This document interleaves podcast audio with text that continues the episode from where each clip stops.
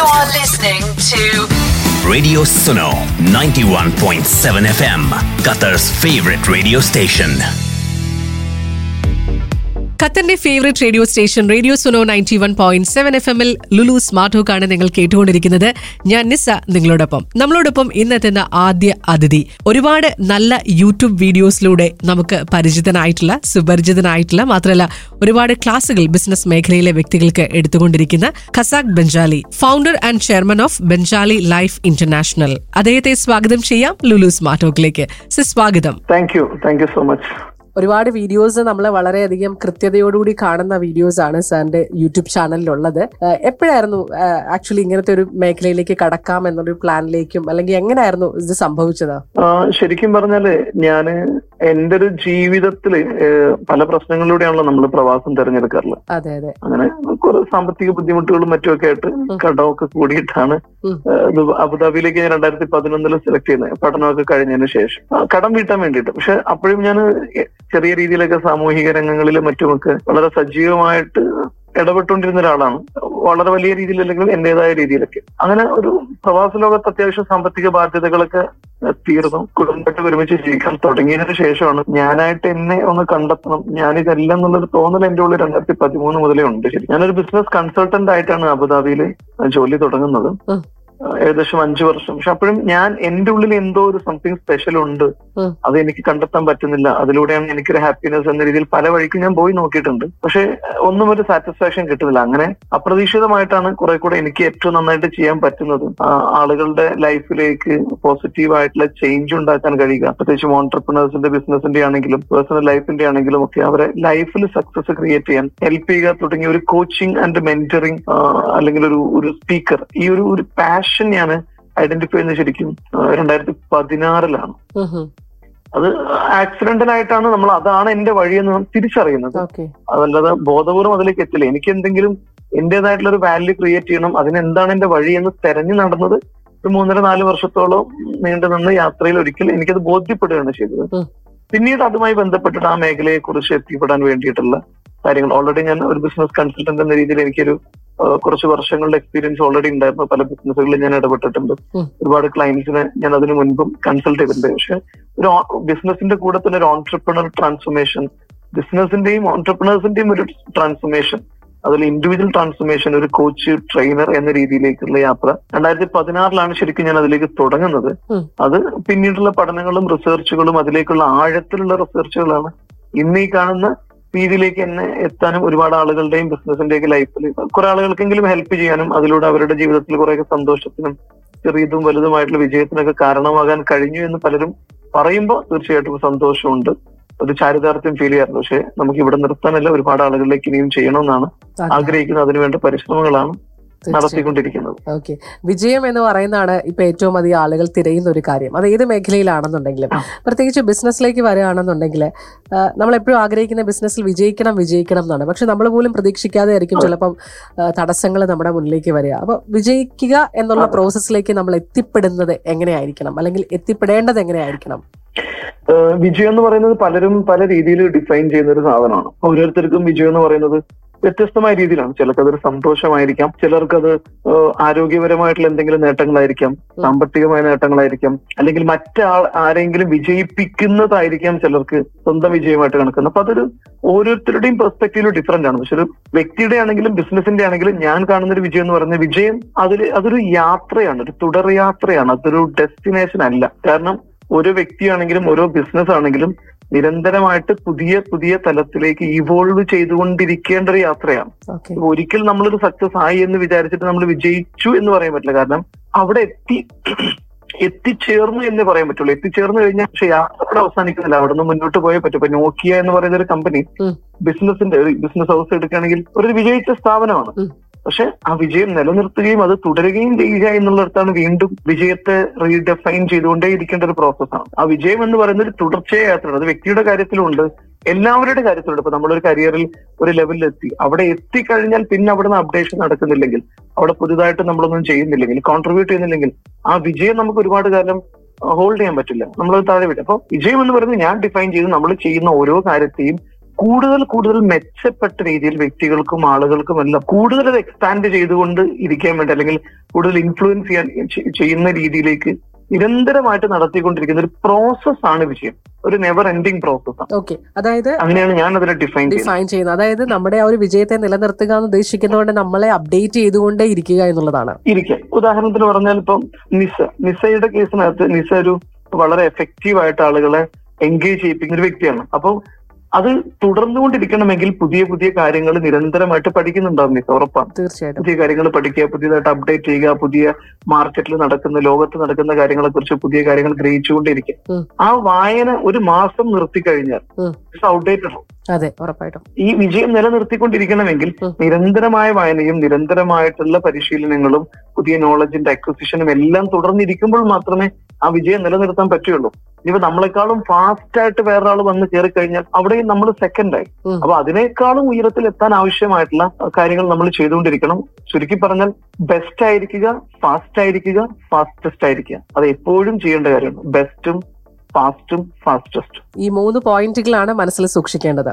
അതെ നിങ്ങൾ ഏറ്റവും ബെസ്റ്റ് ആയിരിക്കണം. പക്ഷെ ബെസ്റ്റ് ആയി കഴിഞ്ഞാൽ വിചാരിച്ചു എന്നും നിങ്ങൾ ബെസ്റ്റ് ആയിക്കൊള്ളുന്നില്ല. ബെസ്റ്റ് അല്ലാതാവാം. അപ്പൊ ഫാസ്റ്റ് ആയിരിക്കണം ചേഞ്ച് ഫാസ്റ്റസ്റ്റും ആയിരിക്കണം. അപ്പോൾ മാത്രമേ നമുക്ക് നിലനിൽക്കാൻ പറ്റുള്ളൂ ഓക്കെ അതോടൊപ്പം തന്നെ ഇപ്പം പല ലീഡേഴ്സും ബോസുമാരും ഒക്കെ നമ്മളെ കേൾക്കുന്നുണ്ടാവും. നമ്മൾ എപ്പോഴും സെയിൽസ് റിലേറ്റഡ് ആയിട്ടുള്ള ആളുകൾക്ക് കൂടുതൽ കാര്യങ്ങൾ പറഞ്ഞു കൊടുക്കും. ലീഡേഴ്സ് എങ്ങനെയാണ് കൂടെയുള്ള ടീമിനെ മോട്ടിവേറ്റ് ചെയ്യേണ്ടത്? തീർച്ചയായിട്ടും അത് വളരെ പ്രധാനപ്പെട്ട ഒരു പോയിന്റ് ആണെന്ന് കരുതുന്നു. ഈ ലീഡേഴ്സ് രണ്ട് രീതിയിലാണ്. പലരും രണ്ട് രീതിയിൽ നമുക്ക് ടീമിനെ നയിക്കാം അല്ലെങ്കിൽ ബിസിനസ് റൺ ചെയ്യാം. ഒന്നൊരു മാനേജീരിയൽ ലെവലിൽ ഒരു മാനേജർ എന്ന രീതിയിൽ നമുക്കൊരു ബിസിനസ്സിനെ ഹെഡ് ചെയ്യാം അല്ലെങ്കിൽ ഡിപ്പാർട്ട്മെന്റ് ഹെഡ് ചെയ്യാം. ഒരു ലീഡർ ആയിക്കോട്ടും ഹെഡ് ചെയ്യാം. പക്ഷെ ഒരു മാനേജർ സക്സസ് ആകണമെങ്കിൽ അയാളിൽ ലീഡർഷിപ്പ് ക്വാളിറ്റി ഉണ്ടായിരിക്കണം.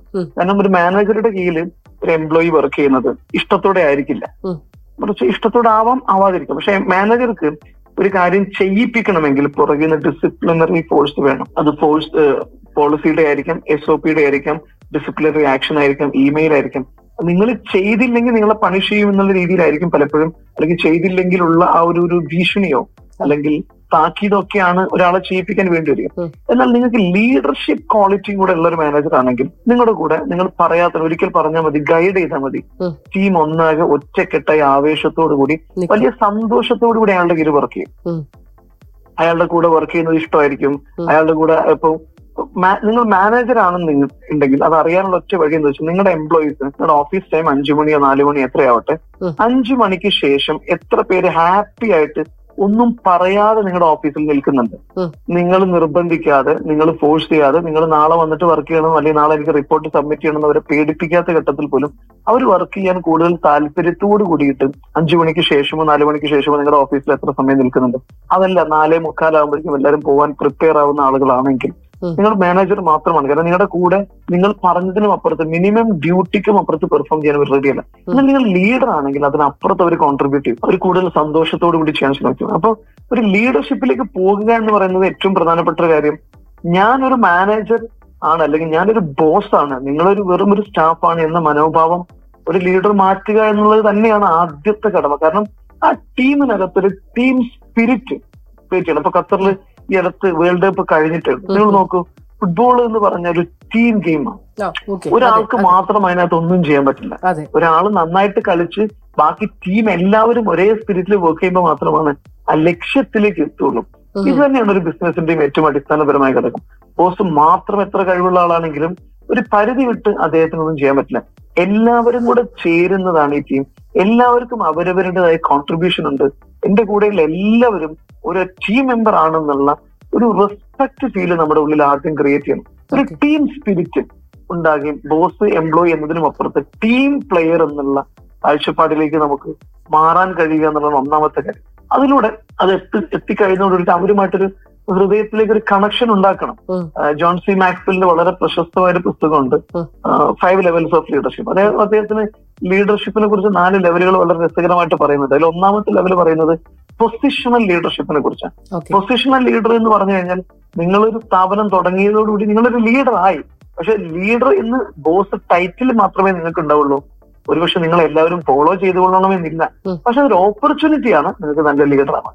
ലീഡർ ആവണമെങ്കിൽ നിങ്ങളുടെ കൂടെയുള്ള എല്ലാവരുമായിട്ട് നിങ്ങൾ കണക്ഷൻ ബിൽഡ് ചെയ്യണം. ടീം സ്പിരിറ്റ് എന്ന് പറയുന്നത് അവിടെയാണ്. ഒരു ടീം ഉണ്ടാകുന്നത് ലീഡർ എന്നെ കേൾക്കാൻ തയ്യാറാവുന്ന ഒരാളാണ്. എന്നെ ഇഷ്ടപ്പെടുന്ന ഒരാളാണ്. എന്റെ വളർച്ച ആഗ്രഹിക്കുന്ന ഒരാളാണ്. ഒരു ഒരു ബോസ് ചീത്ത പറയാൻ മാത്രമല്ല. വിശേഷങ്ങൾ പങ്കുവെക്കാനാണെങ്കിലും പ്രശ്നങ്ങൾ കേൾക്കാനാണെങ്കിലും ഓപ്പൺ ആയിട്ട് ആക്സസ് ഉള്ള അല്ലെങ്കിൽ അയാൾ എന്നെ മനസ്സിലാക്കുന്ന ഒരാളാണ്. അയാളുടെ കൂടെ നിന്ന് കഴിഞ്ഞാൽ എനിക്ക് ഗ്രോ ചെയ്യാൻ ഓപ്പർച്യൂണിറ്റി ഉണ്ട് എന്ന് അയാൾക്ക് ഫീൽ ചെയ്യുന്നിടത്താണ് ആ ലീഡറോട് ഇഷ്ടം വരുന്നത്. ഇഷ്ടം വരുന്നതിലൂടെയാണ് റെസ്പെക്ട് വരുന്നത്. ആ റെസ്പെക്ട് വരുമ്പോൾ അതൊരു ടീമായിട്ട് മാറും. ആ ടീമായി വന്നു കഴിഞ്ഞാൽ പിന്നെ നമുക്ക് കൊടുക്കാനുള്ള കാര്യം എന്ന് വെച്ചാൽ ക്ലാരിറ്റി ഡിഫൈൻ ചെയ്യുക എന്നുള്ളതാണ്. ഒരു ടീമിന്റെ ഉത്തരവാദിത്വം വെറുതെ നമ്മൾ അവിടെ പോകുന്നു എല്ലാവരും എൻജോയ് ചെയ്യുന്നു. പല സ്ഥാപനങ്ങൾ അങ്ങനെയുണ്ട്. ചില ലീഡേഴ്സ് നല്ല കണക്ഷൻ ഉണ്ടാവും മിനിമം ലെവൽ അവർ ചെയ്യും. പക്ഷെ അവിടെ തന്നെ നിന്നു പോകും. അതല്ല നമുക്ക് ഒരു ഓർഗനൈസേഷൻ ഒരു ലക്ഷ്യമുണ്ട്. ആ ലക്ഷ്യം നമുക്ക് ക്ലാരിറ്റി ആയിട്ട് ഡിഫൈൻ ചെയ്യാൻ പറ്റണം. ഒരു ഓർഗനൈസേഷൻ നല്ല നല്ലൊരു ഗോൾ സെറ്റ് ചെയ്യണം. അതൊരു ഇൻഡിവിജ്വലിനാകാം ഒരു വ്യക്തിക്കാകാം ആ ഗോൾ ഡിഫൈൻ ചെയ്യണം. ഓർഗനൈസേഷൻ ഒരു ടാർഗറ്റ് ഒരു ക്വാർട്ടർലി ടാർഗറ്റ് ആകാം ഇയർലി ആകാം ആനുവലി ആവാം. എന്തോ ഹാഫ് ഇയർലി ഒക്കെ ആണെങ്കിലുള്ള ടാർഗറ്റ് ആണെങ്കിലും അത് ഡിഫൈൻ ചെയ്ത് കൊടുക്കും. യെസ് ഇതാണ് നമ്മളുടെ ഉത്തരവാദിത്തം ഇതാണ്. അതിൽ നിങ്ങളുടെ ഓരോരുത്തരും കോൺട്രിബ്യൂഷൻ ഇതാണെന്ന് പറയാൻ പറ്റും. അതോടൊപ്പം തന്നെ ക്ലാരിറ്റി എങ്ങനെയാണ് അവർ പെർഫോം ചെയ്യേണ്ടത്? അത് നമുക്ക് വളരെ കൃത്യമായിട്ട് എസ് ഒ പി ഡിഫൈൻ ചെയ്യണം. പല ബിസിനസ് സ്ഥാപനങ്ങളിലും പ്രശ്നം എന്താണെന്ന് വെച്ച് കഴിഞ്ഞാൽ ഒരാളെ റിക്രൂട്ട് ചെയ്യും. ഒരു സെയിൽസ് മാനേജറെയോ അല്ലെങ്കിൽ ഒരു അക്കൗണ്ടന്റിനെയോ അതല്ലെങ്കിൽ ഒരു ടെക്നോളജി ഡിജിറ്റൽ മാർക്കറ്റിംഗ് എക്സിക്യൂട്ടീവിനെയോ ആരെങ്കിലും നമ്മൾ റിക്രൂട്ട് ചെയ്യും. നമ്മൾ അവർക്കൊരു മിനിമം ജോബ് ഡിസ്ക്രിപ്ഷൻ അത് ചിലപ്പോൾ ഗൂഗിളിൽ നിന്ന് തപ്പിയെടുത്തത് കോപ്പി ചെയ്തതായിരിക്കാം. അല്ലെങ്കിൽ ഏകദേശം രൂപം വെച്ചിട്ട് ആരെങ്കിലും ഡ്രാഫ്റ്റ് ചെയ്ത് അത് അതിന്റെ കൂടെ കൊടുക്കും. അതിനപ്പുറത്ത് കൃത്യമായിട്ടുള്ള അയാൾ ഓരോ മാസവും അച്ചീവ് ചെയ്യേണ്ടതോ ഓരോ വർഷവും അച്ചീവ് ചെയ്യേണ്ടതിന്റെ ഒരു ബെഞ്ച് മാർക്ക് കൊടുത്തിട്ടുണ്ടാവില്ല. കെ പി ഐ കൊടുത്തിട്ടുണ്ടാവില്ല. കെ ആർ ഐ ഡിഫൈൻ ചെയ്ത് കൊടുത്തിട്ടുണ്ടാവില്ല. Personal target കൊടുത്തിട്ടുണ്ടാവില്ല. എന്നിട്ട് നമ്മൾ എക്സ്പെക്ട് ചെയ്യും അയാൾ ഭയങ്കര സംഭവമായിട്ട് ചെയ്യും. ഒരു ഉദാഹരണം പറയുന്നത് ഒരു സെയിൽസ് എക്സിക്യൂട്ടീവ്. നമ്മുടെ മനസ്സിനകത്ത് അയാൾ ഒരു പത്ത് ലക്ഷം അല്ലെങ്കിൽ ഒരു വൺ ലാക്ക് റിയാൽ ഒരു ഹൺഡ്രഡ് തൗസൻഡ് റിയാൽ അയാൾ ഒരു മാസം ഏൺ ചെയ്യണമെന്നായിരിക്കും നമ്മൾ ആഗ്രഹിക്കുന്നത്. നമ്മൾ അത് അയാളോട് ക്ലിയർ ആയിട്ട് പറഞ്ഞിട്ടുണ്ടാവില്ല. അല്ലെങ്കിൽ ഡിഫൈൻ ചെയ്ത് കൊടുത്തിട്ടുണ്ടാവില്ല. അയാൾ വിചാരിക്കും ട്വന്റി ഫൈവ് തൗസൻഡ് അച്ചീവ് ചെയ്യുന്നത് വലിയൊരു കാര്യമാണ് മാനേജ് എന്റെ ബോസ് ഹാപ്പി ആയിരിക്കും. അയാൾ ട്വന്റി ഫൈവ് തൗസൻഡിനും വർക്ക് ചെയ്യും. നമ്മൾക്ക് അയാളെ കുറിച്ചുള്ള എക്സ്പെക്ടേഷൻ വൺ ലാക്കും ആയിരിക്കും. കാരണം ഇവിടെ എന്താണ്? ക്ലാരിറ്റി ഡിഫൈൻ ചെയ്യാത്തതുകൊണ്ടാണ് അപ്പൊ ഒരു ഒരു ഒരു ലീഡറുടെ ഉത്തരവാദിത്തമാണ് നിങ്ങളുടെ ടീം അംഗങ്ങൾ എന്താണ് ചെയ്യേണ്ടത് എങ്ങനെയാണ് ചെയ്യേണ്ടത് എത്ര ചെയ്യണം എന്നുള്ളത് കൃത്യമായിട്ട് ഡിഫൈൻ ചെയ്ത് കൊടുക്കുക. നിങ്ങളുടെ എക്സ്പെക്ടേഷനും അയാളുടെ എക്സ്പെക്ടേഷനും ഒന്നായിട്ട് മാറണം. അതിൽ കൺഫ്യൂഷൻ വരാൻ പാടില്ല. അത് കഴിഞ്ഞാൽ പിന്നെ ആവശ്യമുള്ള ടെക്നോളജി ഉണ്ടാക്കിയിരിക്കണം ഇത് പ്രോപ്പർ റിവ്യൂ നമ്മൾ സെറ്റ് ചെയ്യണം. കാരണം ഏതൊരു മനുഷ്യനും കൃത്യമായിട്ട് റിവ്യൂ മോണിറ്ററിംഗ് ഇല്ലെങ്കിൽ കംഫർട്ട് സോണിലേക്ക് പോകാനുള്ള സാധ്യത കൂടുതലാണ് നല്ല കോമ്പിറ്റന്റ് ആയ ഒരു എംപ്ലോയി നല്ല രീതിയിൽ ഡെവലപ്പ് ചെയ്ത ഒരു എംപ്ലോയി. ചില സ്ഥാപനത്തിൽ വന്നിട്ട് മോശമായി പോവാറുണ്ട് അതെ നന്നായിട്ട് പഠിക്കുന്ന ഒരു കുട്ടി മോശം സ്കൂളിലേക്ക് വന്നിട്ട് മോശം കൂട്ടുകെട്ടിലേക്ക് കറങ്ങുമ്പോൾ. മോശമായി പോകുന്ന പോലെയാണ് ഒരു എംപ്ലോയിയുടെ സ്റ്റേറ്റ് കാരണം നല്ല ഡിസിപ്ലിൻ ഉള്ള പ്രോസസ് ഉള്ള സിസ്റ്റം ഉള്ള ഒരു സ്ഥാപനത്തിൽ ബെസ്റ്റ് പെർഫോമർ ആയ ഒരാൾ ഒരു ഇടത്തരം ചെറുകിട കമ്പനിയിലേക്ക് വന്നു അവിടെ ഒരു സിസ്റ്റം ഇല്ല എസ് ഒ പി ഇല്ല പ്രൊസീജിയർ ഇല്ല ടെക്നോളജി ഇല്ല ഇൻഫർമേഷൻ സിസ്റ്റം ഇല്ല മോണിറ്ററിംഗ് ഇല്ല മെഷർമെന്റ് ഇല്ല കെ പി ഇല്ല കെയർ ഇല്ല ഒന്നുമില്ല. ഇല്ല എല്ലാവരും കുറെ വർക്ക് ചെയ്യുന്നു ഇവനും വർക്ക് ചെയ്യുന്നു. കുറെ കഴിയുമ്പോൾ ഇവന്റെയും പ്രൊഡക്ടിവിറ്റി താഴെ പോകും. ഇവന് അങ്ങനെ ആയി മാറുകയും ചെയ്യും. അപ്പൊ ഇത് വരാതിരിക്കാൻ വേണ്ടി കൃത്യമായുള്ള മോണിറ്ററിംഗ് കൃത്യമായുള്ള കെ പി ഓരോരുത്തരും പെർഫോമൻസ് റിവ്യൂ ചെയ്യണം. അവരെത്രമാത്രം അവർ എത്രമാത്രം അച്ചീവ് ചെയ്തിട്ടുണ്ട് എവിടെയാണ് മിസ്സിംഗ് ഉള്ളത് എത്രമാത്രം ഉയരണം എന്നൊക്കെ പേഴ്സണൽ ആയിട്ട് അവരെ മെന്റർ ചെയ്ത് കോച്ച് ചെയ്ത് അവരെ കൂടെ നിൽക്കുന്നു. തെറി പറയുക എന്നുള്ളതിനും അപ്പുറത്ത് നിനക്ക് കഴിയും. ഒരു കോച്ചാണ് ശരിക്കും ഒരു ലീഡർ ആവേണ്ടത്. അല്ലാതെ ചീത്ത പറയുന്ന ഒരു ഫയർ ചെയ്യുന്ന ഒരാൾ മാത്രമല്ല ഒരു കോച്ചിനെ പോലെ യെസ് നിനക്ക് കഴിയും. അയാളുടെ കഴിവിനെ അയാളെ ബോധ്യപ്പെടുത്തി കൊണ്ടുവരുമ്പോൾ അങ്ങനെയുള്ള ഒരാളെ അയാൾ ഇഷ്ടപ്പെടും. അയാൾക്ക് വേണ്ടിയിട്ട് ഏത് അറ്റം വരെ വർക്ക് ചെയ്യാനും ഒരു ടീം പ്ലെയർ ആയിട്ട് മാറും. അവിടെയാണ് നമ്മൾ കൂടുതൽ കാലം വർക്ക് ചെയ്യുന്ന റിട്ടൻഷൻ റേറ്റ് നമുക്ക് കൂട്ടാൻ പറ്റും. പിന്നെയുള്ളത് പ്രധാനപ്പെട്ട അവരെ ഡെവലപ്പ് ചെയ്യാന്നുള്ളതാണ് ഉം. ഒരാളുടെ ഒരു ഒരു ബിസിനസ്സിൽ നമ്മളൊരു പത്ത് വർഷം നിന്നു എന്ന് വിചാരിക്കും പത്ത് വർഷം കഴിയുമ്പോൾ ഇയാളുടെ കൂടെ നിന്ന് കഴിഞ്ഞാൽ എന്റെ കരിയർ രക്ഷപ്പെടും എന്റെ ഫാമിലി രക്ഷപ്പെടും.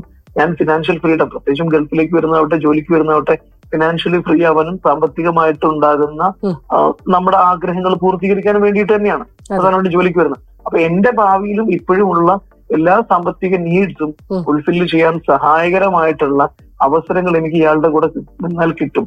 ഈ സ്ഥാപനത്തിൽ നിന്നാൽ കിട്ടും എന്നുള്ള ക്ലാരിറ്റി ഉണ്ടെങ്കിൽ അയാൾ അവിടെ നിൽക്കും അയാൾ ഹാപ്പി ആയിട്ടിരിക്കും നിങ്ങളുടെ കൂടെ നിന്ന് കഴിഞ്ഞാൽ എന്റെ ലൈഫ് രക്ഷപ്പെടുന്നെങ്കിൽ നിങ്ങളെ ഫോളോ ചെയ്യും. പക്ഷെ രക്ഷപ്പെടുന്നു തോന്നണമെങ്കിൽ നമ്മൾ അവരെ പരിശീലിപ്പിക്കാൻ ആവശ്യമായ ട്രെയിനിങ് ആൻഡ് ഡെവലപ്മെന്റിൽ എൻഗേജ് ആവും അവർക്ക് അവരെ ഡെവലപ്പ് ചെയ്യാനുള്ള ട്രെയിനിങ് കൊടുക്കണം. അവർ നിരന്തരമായിട്ടുള്ള പരിശീലനങ്ങൾ കൊടുക്കണം. ഓപ്പർച്യൂണിറ്റീസ് കൊടുക്കണം.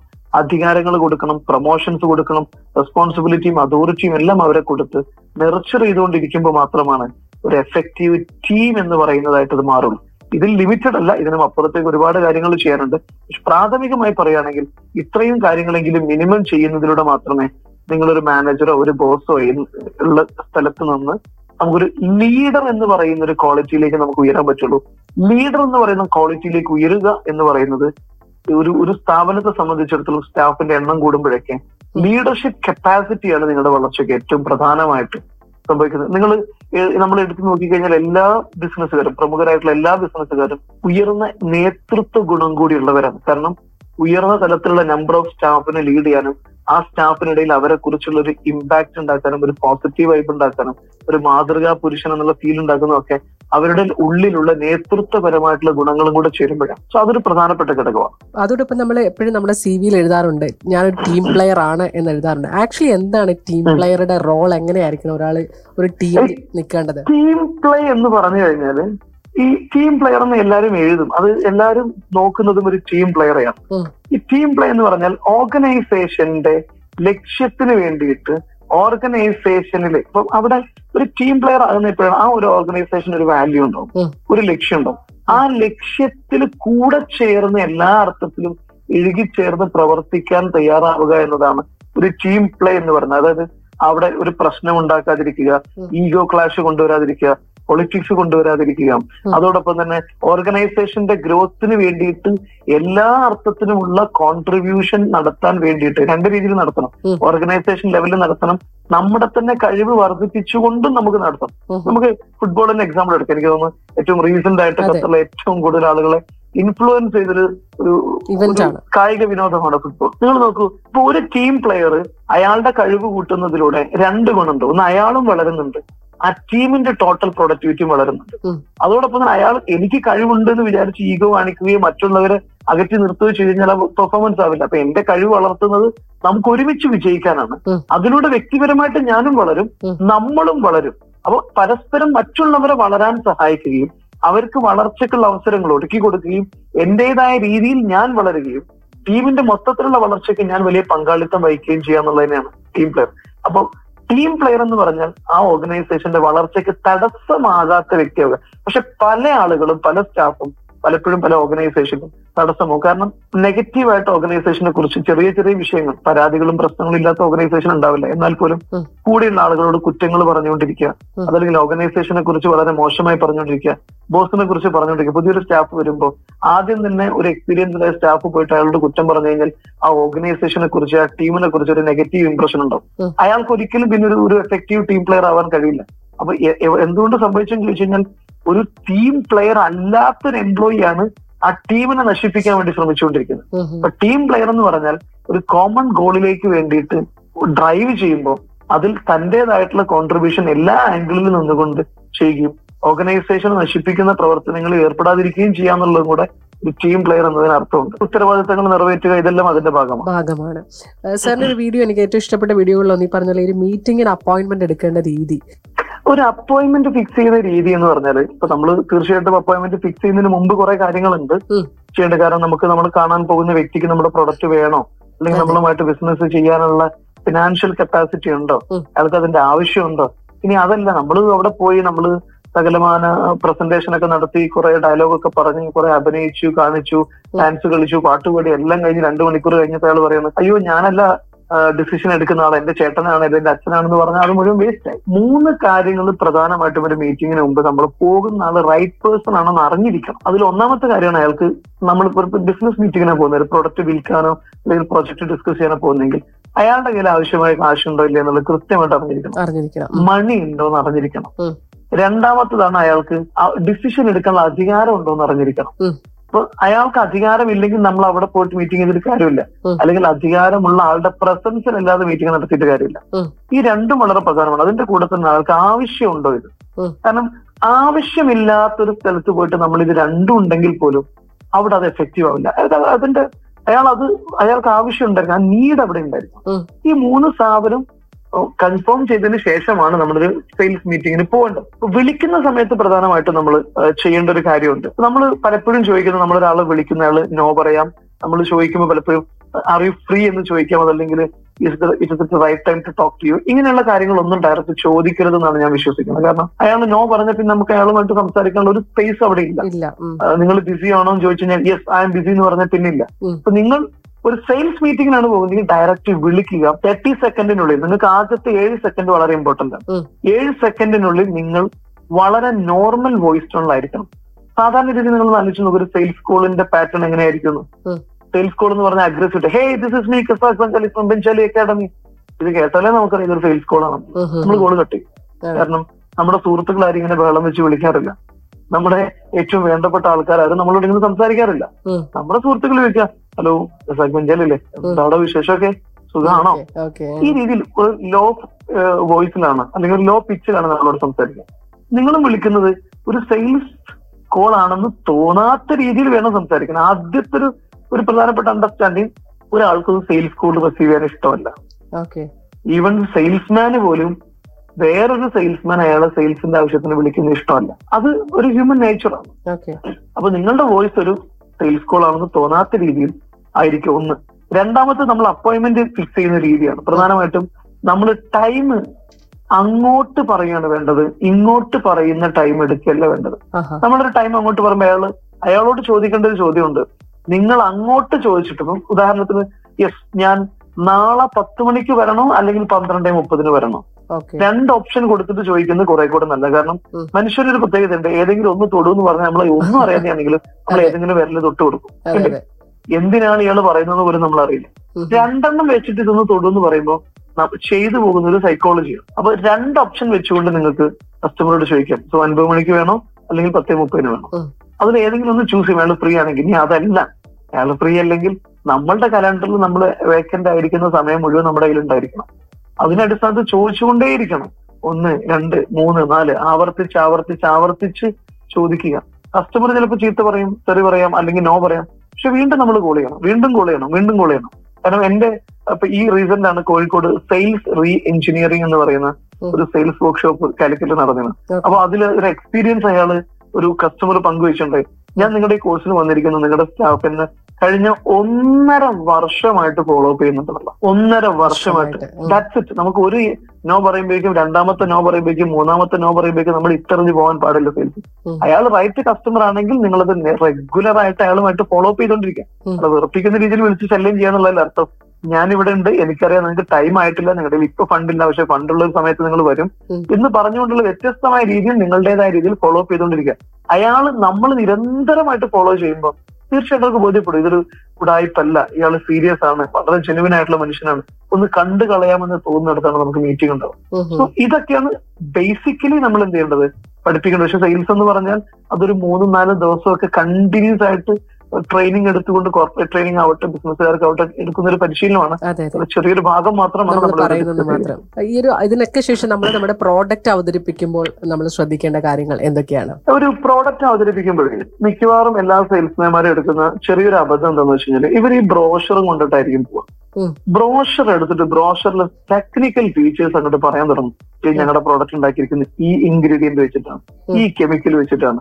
ഈ മെറ്റീരിയൽ വെച്ചിട്ടാണ് നമ്മൾ ഉപയോഗിച്ചിരിക്കുന്നത്. അതുപോലെ തന്നെ ഇന്ന ഇന്ന ടെക്നോളജിയാണ് ഇതിന് ഇത് ചെയ്തിരിക്കുന്നത്. എന്നൊക്കെ പറഞ്ഞിട്ട് ടെക്നോളജിയെ കുറിച്ച് വലിയ വർത്തമാനം പറയും. ആക്ച്വലി ഒരു കസ്റ്റമറെ സംബന്ധിച്ചിടത്തോളം ഒരു കസ്റ്റമർക്ക് അതിന്റെ അകത്ത് അടങ്ങിയിരിക്കുന്ന ഇൻഗ്രീഡിയൻസിനെ കുറിച്ച് അയാൾ ലീസ്റ്റ് കൺസേൺ വളരെ ടെക്നിക്കൽ ആയിട്ടുള്ള നോളജ് ഉള്ള എക്സ്പേർട്ട് ആയിട്ടുള്ള ആളുകൾ മാത്രമാണ് ജനറലി അതിൽ കൺസേൺ ഉണ്ടാവും. കാരണം ഇത് നന്നായിട്ട് അറിയാം. ഡിഫറൻസ് മാത്രം വാങ്ങിക്കാൻ പറ്റുന്നത് പക്ഷെ അതിന്റെ ശതമാനം പത്ത് ശതമാനത്തിൽ താഴെ.